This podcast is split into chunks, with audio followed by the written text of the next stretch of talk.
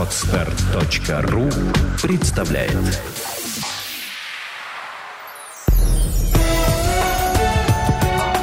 Авторский подкаст «Путевое дело. Жизнь без границ».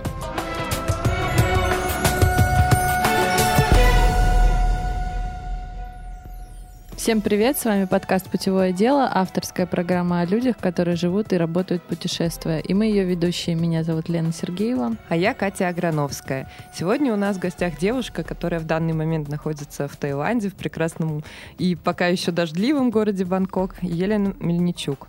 Она организатор онлайн-мероприятий, э, путешественница, а также кандидат в мастера спорта по шахматам. Привет. Привет, Лена. Привет, привет. Ну и, собственно, первый вопрос. Расскажи, э, с чего начались твои путешествия, как ты дошла до жизни такой? Началось все с университета. А, ну, именно моя организация. Я тогда была студенткой и ну, очень любила все новое. Мне понравились курсы одного тренера, и я захотела а, их пройти. Ну, денег тогда не было, но там стоили, не помню сколько. Я ему подошла и предложила просто организовать его курсы в университете. Ну, он, естественно, ну, естественно, бесплатно, потому что, говорю, давайте я вам соберу студентов, они потом пойдут на ваши какие-то платные курсы.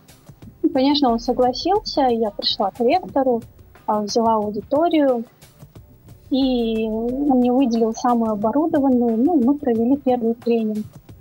На этом все не остановилось, мне понравилось, я взяла другого тренера и сделала то же самое – и тогда я поняла, что, ага, можно же, в принципе, организовывать это бесплатно.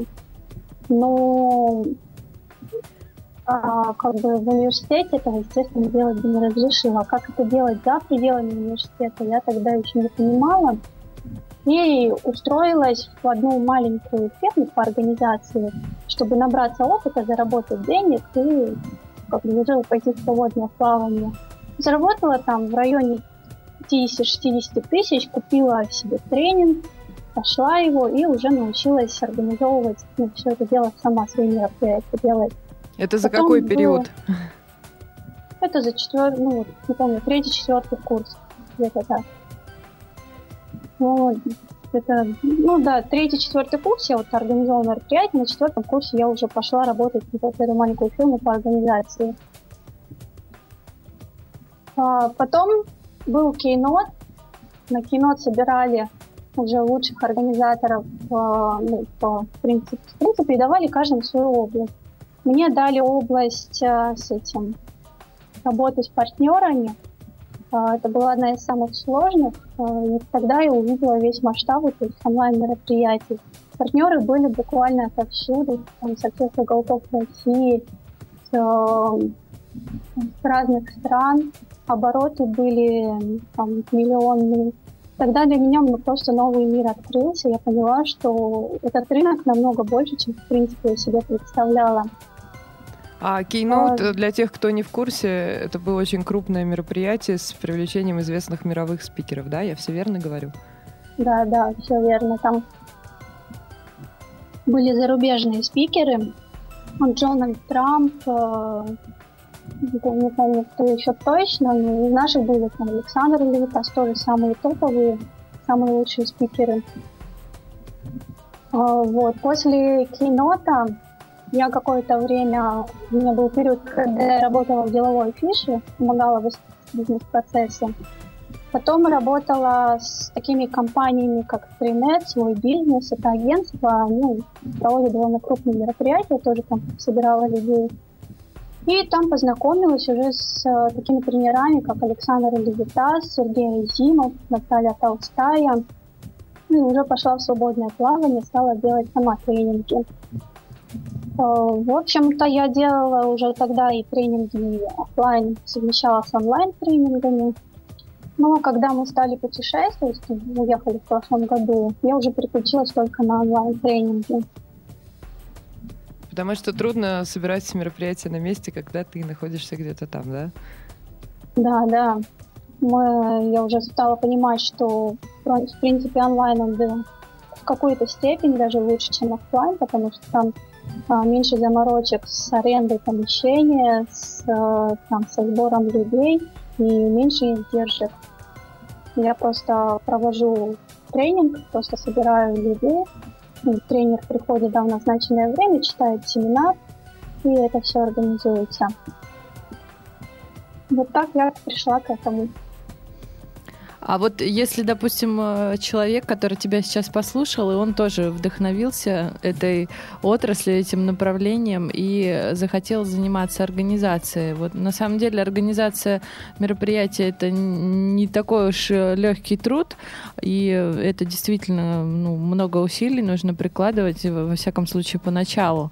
Вот э, расскажи вообще, с чего человеку начать, какой алгоритм, где ему искать вообще этих э, клиентов, тренеров, э, чтобы они заказывали у него организацию, где вообще этому можно поучиться и каким образом? Э, в первую очередь лучше всего начинать с ну, выбрать тренера, который нравится, и начинать собирать людей с этими различным фирмам и организациям, которые это уже делают. То есть э, начинать помогать и потом уже посмотреть, как это все делается, как это все устроено, и уже потом переключаться самому.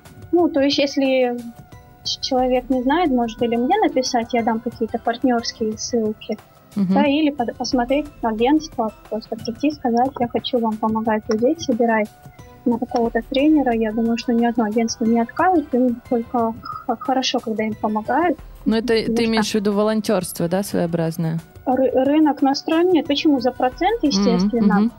Как каждый дает, если я прихожу в агентство и говорю, что я хочу собирать людей, то ну, агентству у них за- заложен какой-то партнерский процент, который mm-hmm. они готовы с этого билета поделиться с партнером за то, что он приведет людей на семинар.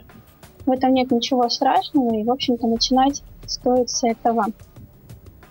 Конечно, не советую работать с начинающими тренерами, потому что начинающие тренеры это особые категория людей, ко мне недавно, ну, периодически пишут разные тренера, да, говорят, хотим организовать курс. Я работаю только с топовыми и уже известными раскрученными тренерами. Вот, э, молодые такие начинающие, которые пишут, э, там вот недавно мне ну, один писал, он говорит, я хочу тренинг провести, давайте договоримся об условиях сотрудничества. Я говорю, ну хорошо, напишите вашу тему, ваш опыт, вы, что из себя представляете. Я, говорит, начинающий тренер, тренинги у меня по бизнесу, у меня есть своя программа. Я говорю, отлично. А какой у тебя опыт в бизнесе? Ну, у тебя есть свое предприятие, ты можешь других учить. Он говорит, нет, я только начинаю, но вот у меня есть своя программа. Ну, почему такой человек научит? Ну, да, Он где-то там нас, сам наслушался, да, каких-то своих тренингов, уже готов учить. Я считаю, что тренер должен быть а, с опытом, во-первых, и уже с какой-то своей ну, наработанной аудиторией, со своими наработками. И действительно, ведь э, моя, ну, моя функция как организатора – это донести до человека то, что тренер умеет, его опыт, его ну, квалификацию, чем тренер может помочь человеку в решении его проблем. И я это могу сделать только если тренер действительно из себя что-то представляет. Я могу взять э, начинающего тренера, это вот если это хороший специалист, у которого уже целый опыт за плечами. Например, у меня был такой человек, он был психологом, и как тренер он еще не начинал свою деятельность, но у него действительно был такой опыт, у него были наработки, у него были уже ну, какие-то вот свои технологии, которые он отработал на, людей, ну, на людях, на группах таким тренером, ну, я еще могу подумать, да, чтобы его взять, и действительно людям он может что-то дать. А вот эти вот начинающие, которые там, я хочу быть тренером, то есть он не хочет людям что-то дать, он просто хочет быть тренером. Он просто хочет не, заработать не денег. Не советую с таким да, работать. легких денег, видимо, думает, что это легкие деньги. Да, я тоже да, абсолютно смотрит, с тобой что согласна. Там, что там смотришь, что там, например, гандапастер, ну, у него сколько семинаров проводит, его все любят, там сколько денег за один семинар зарабатывает, говорит, я хочу так же. Но они же не знают, сколько гандапас до этого ну, он собственный опыт прошел, сколько он трудился, чтобы вот достичь такого результата. Вот не все сразу становятся годопасами. Это точно. А, скажи, пожалуйста, вот э, ты помнишь свой самый первый тренинг в институте, который ты собирала? Что это было? Или не в институте, может быть, коммерческий? Что это была за тема и почему она сработала? В институте это был потрясающий тренинг по публичным выступлениям. И он сработал, потому что студенты люди веселые, им это все очень нравится.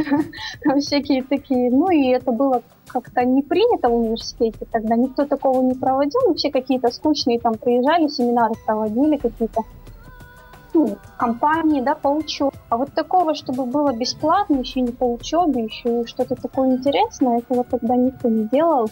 Поэтому ну, для людей это просто, для студентов было что-то новое, и ну, не, не было проблем собрать людей. Они сами пришли, потому что это, в принципе, студенты, они народ очень любопытный, им все интересно. Они, они любят новое. А первый коммерческий за пределами института? Первый коммерческий, сейчас попробую вспомнить, был по... Да, да, да, был. Первый коммерческий был по тому, как э, зарабатывать, а, как занять место начальника. Mm-hmm. Тема тоже была довольно своеобразная, довольно такая, ну, болезненная для многих офисных сотрудников, которые ну, много работают и хотят стать начальниками. Ну и довольно такая необычная тоже, я думаю, люди на тему пришли. Ну и на спикера там тоже опыт у спикера был свой, свой пройденный опыт, э, наработанный. Карьерный рост успешный, да? Карьерный рост, да, очень быстрый. Людям же это интересно, что вау, как-то можно так быстро, там, с 30 до 300 тысяч вырасти. И, в общем-то, да, народ собрался. То есть э, секрет успеха, если даже тренер не суперизвестный какой-то, это выбрать э, какую-то востребованную тему, которая действительно нужна людям и которая решает их какую-то конкретную проблему. Да, да, ну плюс еще опыт. То есть очень важно, чтобы тренер э, имел действительно этот опыт. Не просто он там сам научился и преподает голую теорию, а чтобы тренер был практик, и люди чувствуют, они чувствуют, что практика можно чему-то научиться. То есть, грубо говоря, человек с практикой, он передает э, ну, им решение какой-то проблемы, которую бы человек сам решал, да, там долгое время, он передает им решение, можно сделать быстрее. Поэтому люди готовы за это платить деньги. А если человек теоретик чистый, то проблема может не решиться, потому что человек сам не прошел, он не чувствует эту тему на себе, он чисто теорию голову дает. Люди чувствуют это, и, в принципе, даже если приходят на, какой-то, на такой тренинг, такой негатив, что лучше с этим не связываться. Лена, вот расскажи вкратце, а вот алгоритм организации онлайн-мероприятия, вот из каких пунктов он состоит? Вот так вот, если быстро пробежаться. Здесь э, важно ну, тренера, да, тему определить. Вот. Э, это вот самые два пункта, которые, ну, которые, не знаю, именно очень хорошо проработают. Uh-huh. Выбор тренера и тема. А дальше размещение, размещение рекламы, э, выбор площадки, и, в общем-то, все, продажа билетов, сбор людей, проведение самого мероприятия. Ну, ну, есть определенные пункты, ага. я думаю, что с, с этим это все приходит с опытом, у каждого организатора все равно есть, э, получается, свои нюансы, даже у каждого мероприятия есть свои нюансы, там, с онлайн-трансляцией, без онлайн-трансляции. И если говорить про путешествия, то путешествий стоит э, за, за, заранее все делать можно. Например, э, выбираешь тренера, договариваешься с ним на определенную дату проведения семинара. Ну, все, дальше работа идет уже на организаторе. То есть вы собираете людей, делаете ну, страницу посадочную, на которой люди смогут прочитать семинар. Очень важно это на странице уложить а, вот, вот здесь взять ответ тренера и уложить его в одно маленькое описание. Это бывает иногда очень трудно, но я с этим всегда справляюсь. И это один из самых важных аспектов, потому что когда человек читает описание, то он в этот момент принимает решение, идти на этот тренинг или не идти, насколько mm-hmm. это описание передает самого тренера. Вот еще почему нужно работать с известными тренерами, потому что там достаточно поставить несколько роликов э, с прошлых семинаров, да, каких-то вырезок, э, сделать, например, его биографию, что вот такой-то тренер, такой-то опыт был там-то, какие-то заслуги, какие-то награды, преподает такую-то тему, вот такие-то результаты прошлых его учеников. Все, больше ничего не надо, человек это видит, что да, действительно, уже кто-то до него получил результат, что это не просто какая-то стенограмма-то, и идет. Начинающими такого, конечно, не получится. Ну вот, когда у нас готово описание, то мы уже потом ну, приглашаем туда людей, размещаем разную рекламу, там тоже есть определенные технологии, им нужно учиться. И все, человек приходит, регистрируется, там, если это бесплатный первый семинар, то он ждет семинара, если это платный, то он сразу покупает э, билет. А дальше уже ну, я в этом процессе не участвую. Я могу путешествовать, я могу пока ездить, да, этот процесс идет автоматически, реклама настроена автоматически, билеты оплачиваются тоже автоматически. Я в это время, вот, вот неделю, полторы, иногда захожу, только отслеживаю результаты, показатели, регистрации и все. Занимаюсь своими делами. Потом в день, там, перед днем семинара я делаю рассылку участникам со ссылкой на комнату вебинара. А, ну, это тоже все делается просто. Сейчас есть такие площадки, как Симедиа, которые позволяют буквально за несколько минут создать вебинарную комнату и разослать ссылки. То есть там можно там защитить паролем, если ну, платное мероприятие, то, естественно, под паролем это делается, чтобы mm-hmm. пароль был только участников. В день семинара там делаю тоже несколько рассылок с напоминанием, что вот там ссылка, вот в такое-то время заходите, и все, люди заходят, моя задача посидеть это время, послушать самой тренинг своего любимого тренинга и модерировать чат, чтобы люди не писали там всякую рекламу, потому что иногда тоже бывает, и угу. как бы таких людей, ну, это издержки, просто нужно удалять сразу, удалять из комнаты, чтобы был порядок, за этим тоже надо следить. Угу. Лена, Все, подскажи. Ага. проходит, и там еще какие-то дополнительные пару рассылок после вебинара, и на этом все заканчивается. А вот ты упомянула рекламу и бюджет. Вот подскажи, наверное, у тебя уже сейчас за время твоей работы накопилась какая-то база твоих, э, ну там не клиентов, а подписчиков, да, куда, где ты можешь разослать. Но вот если человек только начинающий, а на какой бюджет э, на рекламу ему ориентироваться? Или, может быть, есть еще какие-то варианты а, бесплатного продвижения, может быть, договоренности с партнерами, и где, опять же, этих партнеров искать, как с ними договариваться? Безусловно, есть и платные, и бесплатные источники продвижения.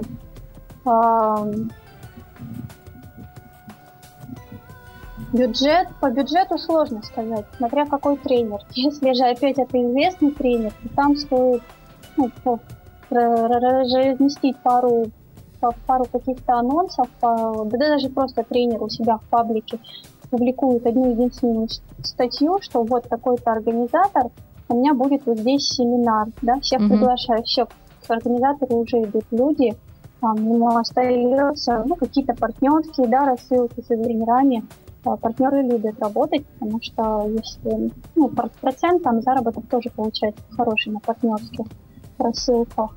Это все бесплатные способы продвижения, ну как за процент, да, то есть uh-huh, сам uh-huh. организатор вот сейчас за, за рассылку не платит, но там партнеры получают хороший, хороший процент. И в принципе больше всего людей собирает именно с каких-то партнерских рассылок, потому что там аудитория читающая, да, если это вот человек сам от себя делает постоянную рассылку, и потом говорит, я вот вам хочу смотреть хорошее мероприятие, то там тоже хороший процент конверсия.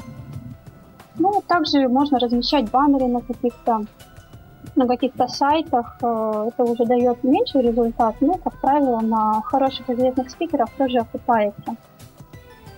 Вот, соцсети использовать. Конечно, с, малоизвестными спикерами там чуть-чуть идет сложнее, и уже ну, реклама идет более затратная. Например, если говорить о цифрах, то разместить э, баннер на каком-нибудь портале, где ну, на портале, где есть организация, в среднем там, от 3 до 15 тысяч рублей за неделю, угу. посмотря какой квартал, с какой посещаемостью. Если давать, э, конечно, использовать сразу дорогие источники, рекламы не советую, неизвестно, окупится или нет. Но нужно тестировать, я сама все время тестирую, тоже беру как платный, так и бесплатный, где-то использую новые, и те, которые не, ну, смотрю, что могут не окупиться, я ими просто не использую. Ну, тестировать нужно. Да, тесты, да, какие-то эксперименты, это входит в профессию организатора, без mm-hmm. этого здесь никак. Какая бы теория ни была, да, какие бы алгоритмы не были, всегда тенденция идет вверх, появляются новые технологии, ну, следить за этим тоже, отслеживать, тестировать, смотреть. Тогда, я думаю, что успех точно гарантирован. Угу. Хорошо. Ну вот, э, возвращаясь к вопросу путешествий, ты уже рассказывала, как э, организовать э, мероприятия в поездке, но мы еще знаем, что ты не только организатор мероприятий, но еще и кандидат в мастера спорта по шахматам. Вот расскажи, как, как у тебя это получилось и ну, как ты все успеваешь совмещать, такие разные виды деятельности. О, это шахматы у меня начались еще в школе.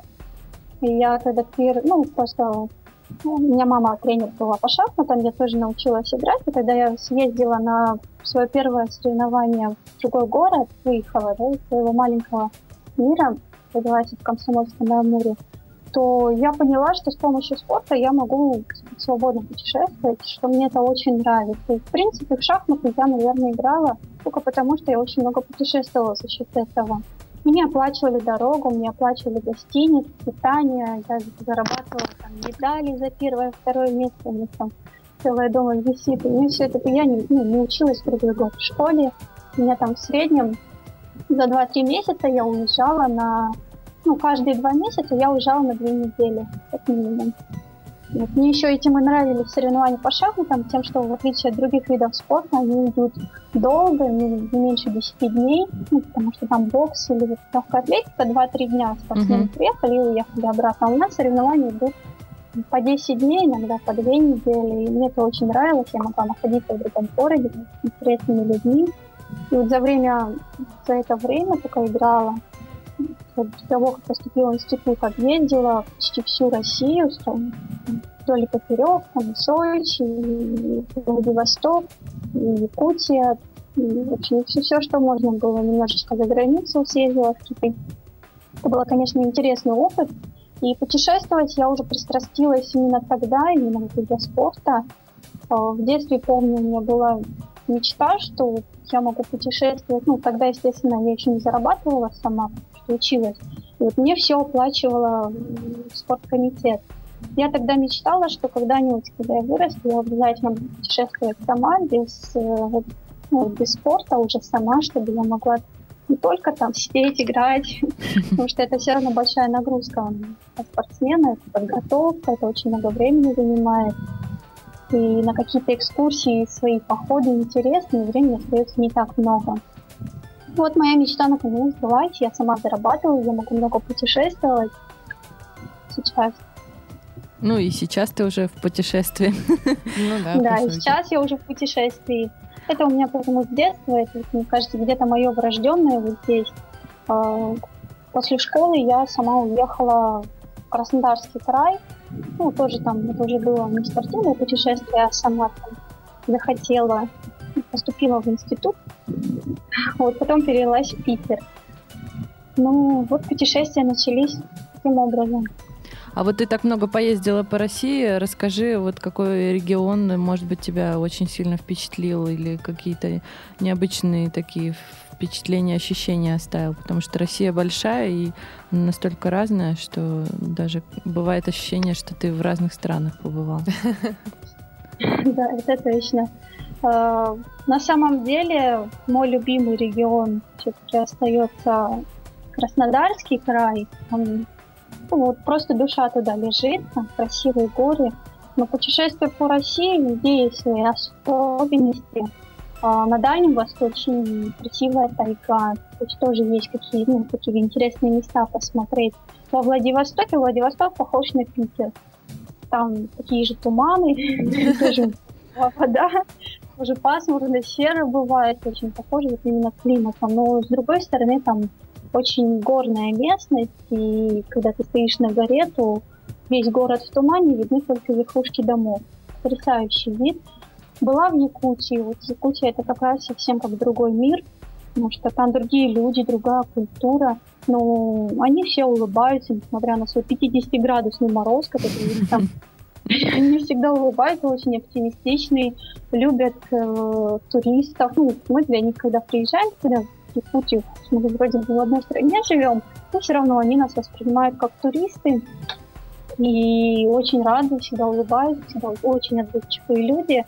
Даже в университете я училась со студентами, не знаю, одни из самых, наверное, благо, благожелательных людей в России, это якуты.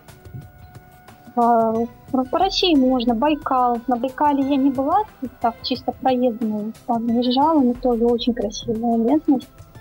Я знаю, что туда ездят отдыхать. Люди, которые путешествуют по России, могут открыть для себя очень много нового, много местностей, не только за границей. Хорошо, в России тоже можно найти хорошие места.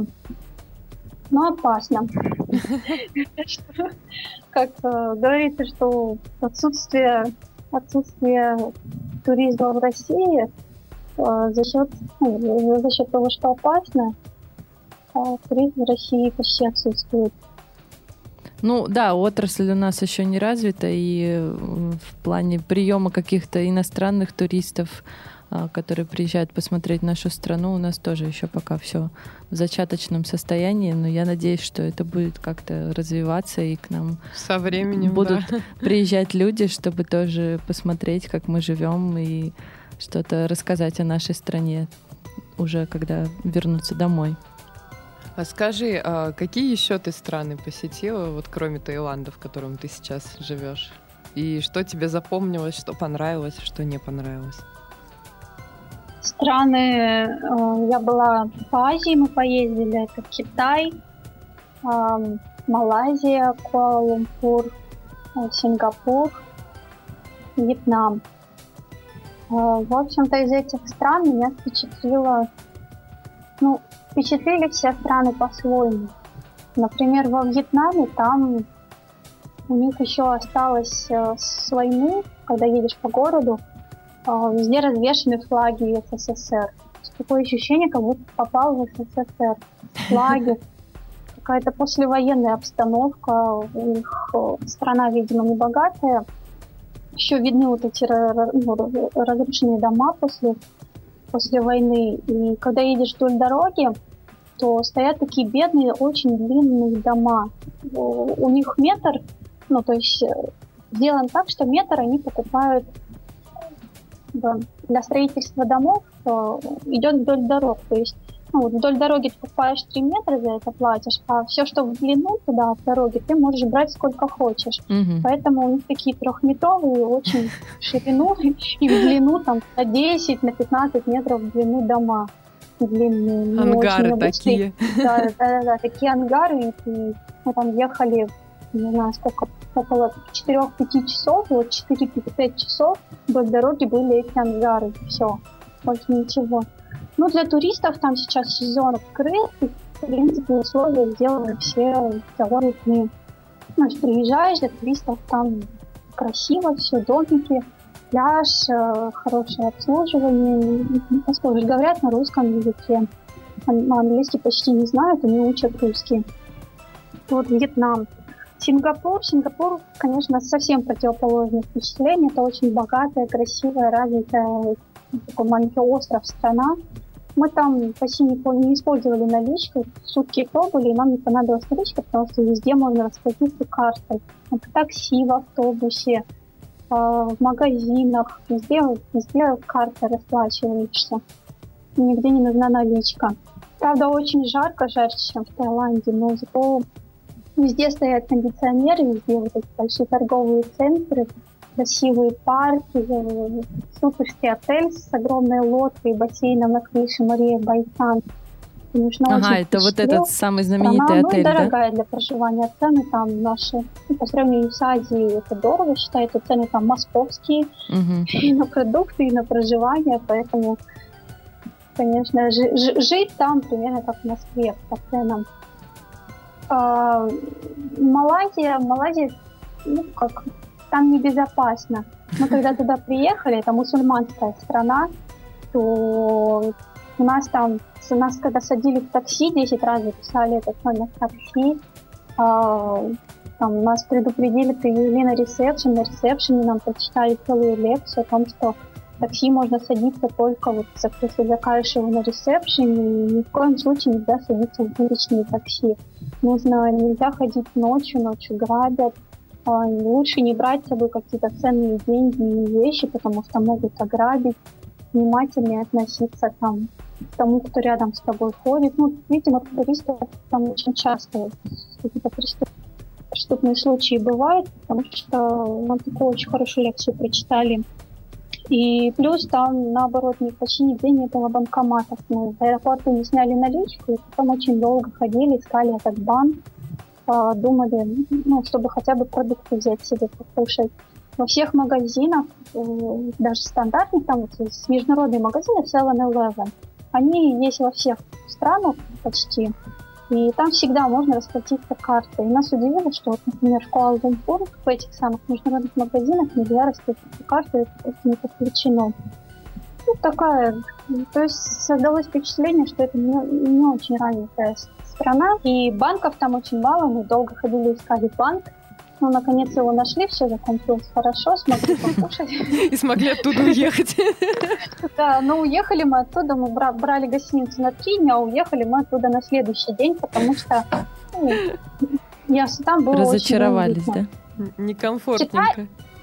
Да, Китай запомнился тем, что китайцы очень похожи на наш, на нас менталитетом, на русских. Ничего Ну, себе. внеш- Внешность другая, а вот по, по- по поведению в обществе было ощущение, что мы находимся в России. Неожиданная оценка китайцев, кстати. Первый раз с такой сталкиваюсь. Ну, это, это на контрасте, потому что когда живешь в Таиланде, здесь э, немножко другая культура, например, у них принято с- сохранять дистанцию в метро, здесь тебя никто никогда не будет толкать, во всяком случае из местных. Если тебя толкают, это либо китайцы, либо русские, сто процентов. Вот мы сколько наблюдали, э, здесь действительно, если ты чувствуешь, что сзади тебя в толпе, вот идет толпа, если это тайцы, толпа идет, но никто никого не толкает. Но если ты чувствуешь, что тебя сзади толкают, оборачиваешься либо китайцы, либо русские. Вот по менталитету очень похожи. Поэтому в Китае ну, такой очень... Там, конечно, ну, они тоже развиваются, у них и небоскребы, и там метро очень скоростное. Это все на уровне, не поспоришь. Мы были в Гонконге. И, Ну, вот по менталитету люди примерно такие же. Да. В общем-то, вот эти четыре страны мы посетили, да. Впечатления остались много. Скоро опять полетим во Вьетнам через месяц. Лена, вот расскажи из э, тех стран, что ты посетила, на твой взгляд, э, где комфортнее всего, э, ну вот, хотя бы проводить зиму или жить и работать? Все-таки Таиланд Мы или есть еще какие-то? Здесь любят, здесь любят туристов. Хотя тайцы, они, конечно, тоже очень... а, ну, они считают, что есть тайцы, что это золотая нация, и все остальные. Но Мгм. несмотря на то, что они вот себя любят очень, они к другим тоже относятся доброжелательно. И у них нет какого-то такого... Они очень доброжелательные, они гостеприимные. Здесь есть все условия, то есть за те же деньги, что можно снимать однокомнатную квартиру там, в Питере, ну или в Москве, да, где-нибудь на окраине. Здесь можно снять хорошую трехкомнатную квартиру в доме с бассейном, с тренажерным залом, с хорошим интернетом Мгм. и в тепле. Поэтому соотношение по комфорту проживания, по доброжелательности, по менталитету ну, для нас сейчас это Таиланд. Бесспорно. Мгм. А какие у вас ближайшие планы путешественные, куда кроме Вьетнама хотите поехать? Ближайшие Я думаю, что, ну, это еще по странам, по соседним поездим. Э, здесь есть э, Мьянма. О, да. Там, где Говорят, там народ еще более доброжелательный, чем в Таиланде. Ну, так, ну, в принципе, да, я там была, на самом деле. У меня противоречивые впечатления от этой страны. Когда я там была, там все было плохо с интернетом и с сотовой связью. Не знаю, как сейчас. Может быть, что-то уже поменялось. Насчет интернета ничего не могу сказать. Говорят, туда хорошо съездить на несколько дней, просто отдохнуть. Да. Отработать отработает интернет, и иногда тоже отдыхать надо, разгружать голову, и это тоже входит наш тайм-менеджмент, мы обязательно выделяем себе дни, когда мы просто, просто отдыхаем, можем там или путешествовать, да, куда-нибудь съездить в страну, или дома побыть, ну, но без интернета, без работы это просто обязательно. Угу. Ну и, конечно, в ближайшем будущем это Америка, Лос-Анджелес, Европа. Я думаю, что э, ну, у нас сейчас есть несколько текущих проектов, э, в том числе и сервис для тренеров сейчас создаем. Подробнее рассказывать не буду, примета плохая. Мы после запуска планируем уже, уже туда, в Европу. Угу. Это Америка, Лос-Анджелес и ближайшие страны. То есть покорение мира по полной. Лена, а вот сколько ты времени тратишь на работу в день, вот когда ты сейчас находишься по в путешествии, когда, ну, в среднем? Э, проект только запускается, то, конечно, уже идет, э, ну, там уже больше времени уделяешь.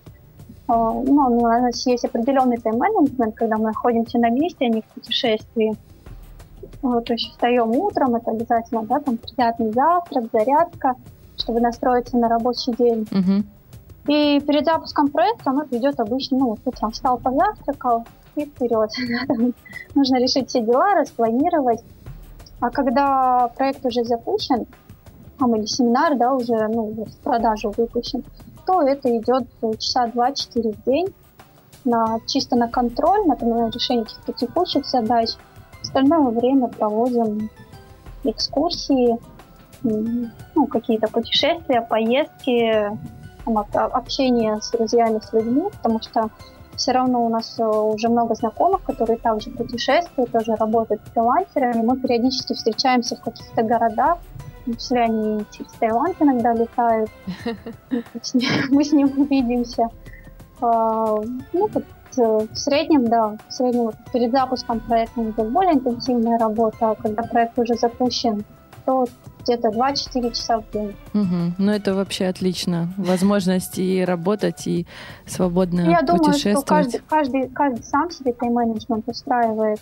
Э, можно, можно поработать неделю хорошо, да, я знаю людей, и потом там три недели отдыхать, ездить, путешествовать, просто на те деньги, которые заработал за неделю. Потом еще неделю поработать.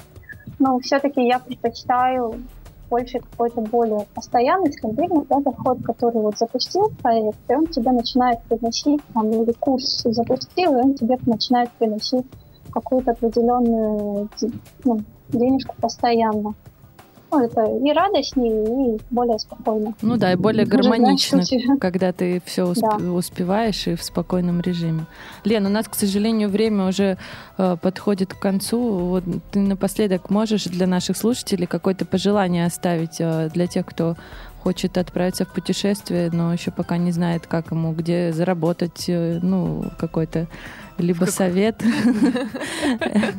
либо совет, либо... Да, конечно, пожелание это если, если у вас есть а, желание путешествовать, желание зарабатывать, то возможностей много. Это не обязательно должно быть организация тренингов, семинаров. Очень много возможностей. Я сейчас пишу книгу на эту тему. О, где супер! Да, где как раз я ее уже почти завершаю, где как раз рассказывается подробно о том, как можно перейти на удаленную работу, как можно потом перейти на самостоятельную работу, а, как путешествовать, как собраться, как подготовиться к дороге и какие, в принципе, есть возможности для заработка в интернете. А, поэтому следите за новостями, книга скоро выйдет, и я советую очень ее прочитать именно тем, кто хочет тоже найти какое-то такое дело для путешествий и для ну и для, для, для путешествий и заработка. Ну, а если хочется заняться организацией, то я уже совет давала, ведь угу. партнер. Вот. Ну и не бояться ничего. Самое главное это в жизни это побороть свой страх. Есть у нас какая-то стабильность, да, наша уютная, уютная коморка, да, в которой да. люди живут. это работа. Я помню, мне Лена рассказывала, как она вот ее возле возле кули рассчитывала. Да, было, было у меня такое. Вот я хочу, чтобы да, чтобы люди вылезали из своих коморок, чтобы они знали, знали хотя бы вот решились на одно путешествие такое, решились перейти на удаленную работу, сделали это и поняли, что мир он не только зарплата, и что далеко не в стабильности, счастье и стабильность это не так уж и стабильно, потому что в любой момент может это уволить. Все-таки надо жизнь брать в свои руки, стремиться к чему-то. Да, отличное пожелание. Я думаю, что многих наших слушателей оно должно как-то проникновенно задеть, и они начнут э, что-то менять в своей жизни, если они до этого хотели, но не знали как или не решались. Спасибо большое тебе, Лен, что ты нам сегодня рассказала очень много интересных советов и секретов из личного опыта. Я думаю, что они будут э, многим полезны. Ну что ж, да, спасибо большое, а мы прощаемся с вами, дорогие слушатели, до следующих подкастов. Пока-пока. Пока-пока. Сделано на podster.ru Скачать другие выпуски подкаста вы можете на podster.ru